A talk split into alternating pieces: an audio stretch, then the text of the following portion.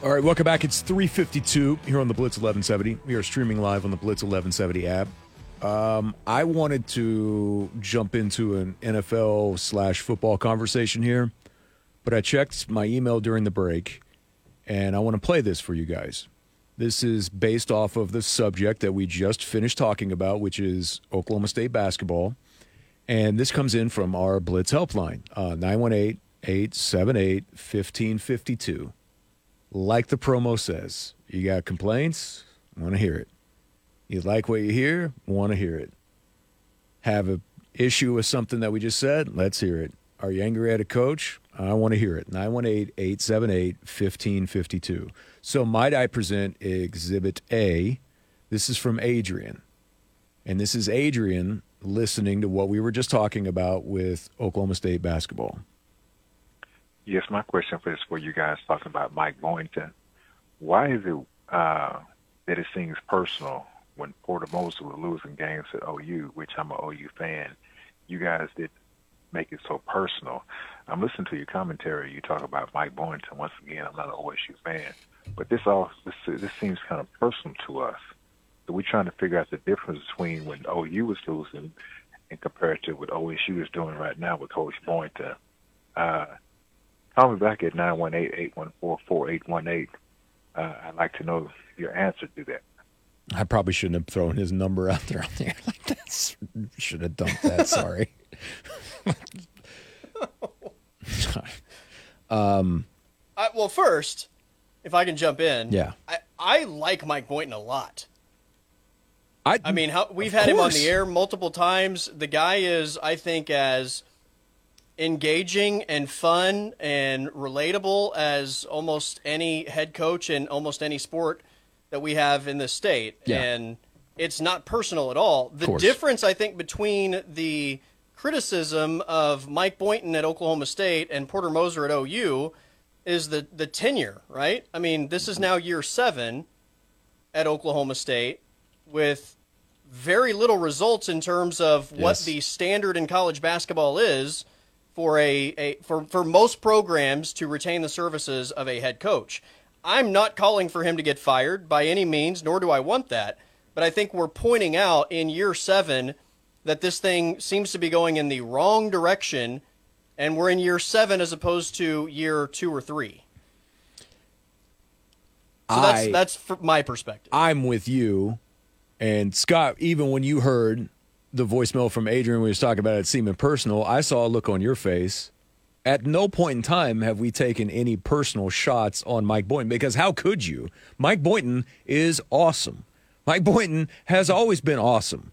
Mike Boynton, the day that they got screwed by the NCAA and they had the press conference, we carried it live here and we all jumped on and did what? We championed Mike Boynton for having, one, a fantastic take, a great personality, and showing what? Emotion and passion for people that he cared about.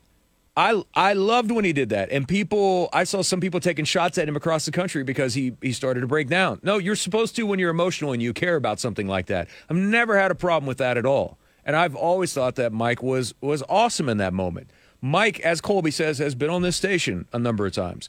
We've never had any pushback at all when we've tried to get Mike on. Mike has been always willing to come on. Mike has been willing to stop by at different different random events and come on and talk basketball in season and off season. Mike has proven that he is a hell of a recruiter.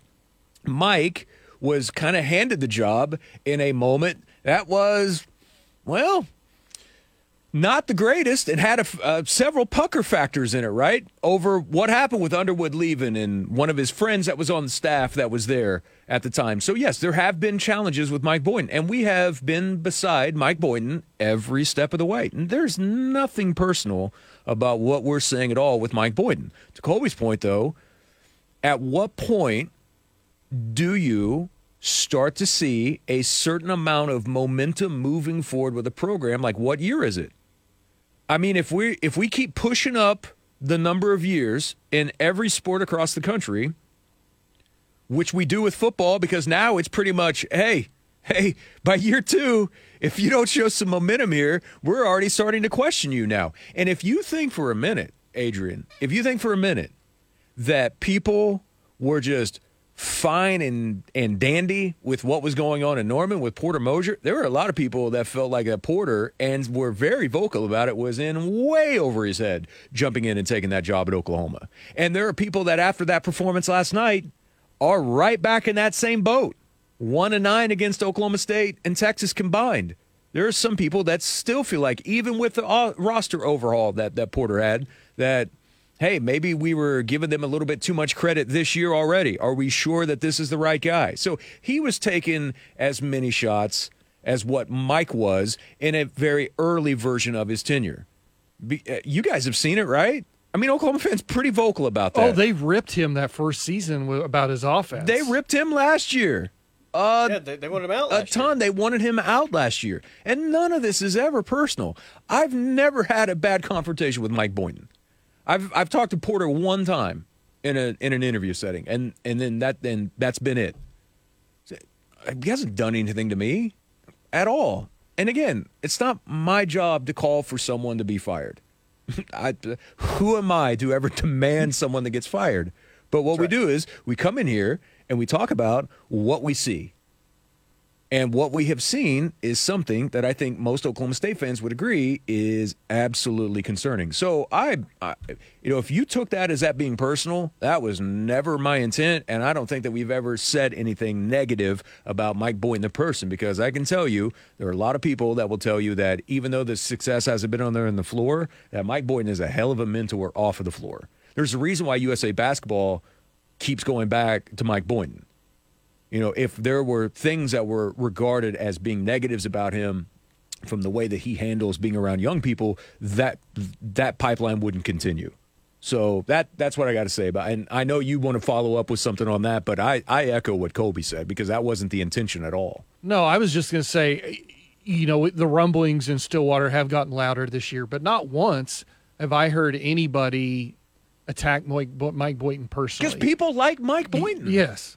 It'd and that's different. what makes it so hard. That's why people. That's why people are having a hard time saying this. If he had an attitude like Jim Calhoun, if he had an attitude like Boeheim, where he was going after people, you know, if he wasn't pleasant to deal with, that would. If he a, wasn't pleasant to deal with, he would he wouldn't be there right completely now. I think the reason story. that he's been there as long as he's been, it's not because of the on court results, right? It's because everybody likes him. Yeah, and you know what, I we could get Mike on and ask him this the next time that he's on the station, and Mike comes across as the first person to say that would say and look you in the eye and say, "Yeah, you know what? Not only haven't we been as successful as I would like to be, but don't we deserve a little bit of criticism for what we've done?"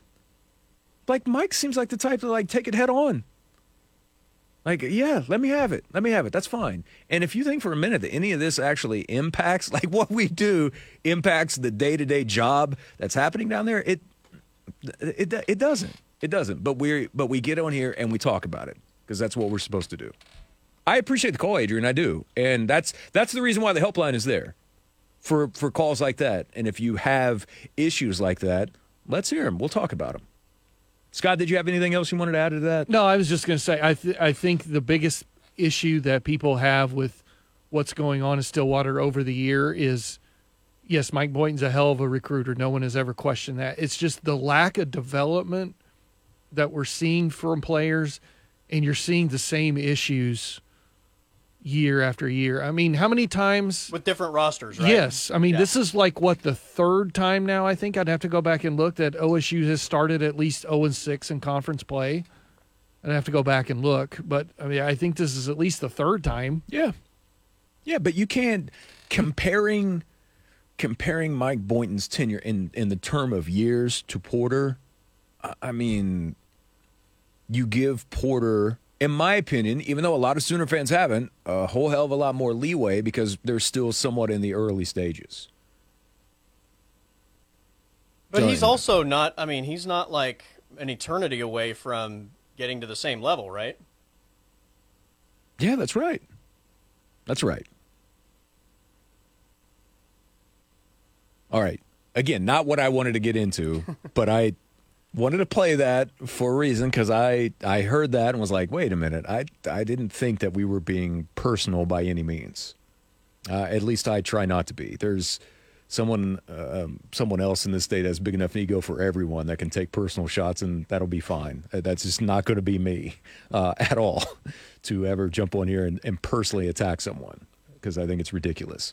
Uh, all right, so we'll carry over some NFL conversation uh, coming up a little bit later, but to kind of tease ahead to that, to what I wanted to get into, is we haven't talked about it yet, and I joked about it on on the Soch as the kids say, about the two point conversion and when is the proper time to do it and when isn't the proper time to do it. And it seems like that we go through this every single year where there's a big moment where you have something like this happen. And then the analytics people get all up in their feels when you got air quote old heads calling them out. And the old heads can't believe that the analytics people are now running the sport that they have. That's where a lot of this argument now comes from that we're seeing in the National Football League from the games this weekend. Did either of you second guess? Because I'll tell you what I second guess more than Todd Bowles' decision to go for two. Like, why is Todd Bowles' timeout decision and the way that he handles clock management now getting completely overlooked by his decision to go for two? I had more of a problem with that, the way he handled the clock and just giving up compared to his opportunities to go for for two when you're down 14 in a moment like that. I don't know how either of you felt, and we can dive into more of the numbers coming up here here in a bit. But did either of you even think twice when he went for for two the first time? Yeah, I literally said, and I can't use the exact phrase, but I said, "What the bleep is he doing?" Same, Okay. same, yeah. Like All right. I, I, it, it literally doesn't make sense in my mind, and I know that analytics people say that that's the right move. It doesn't compute in my mind why you would do that. Okay.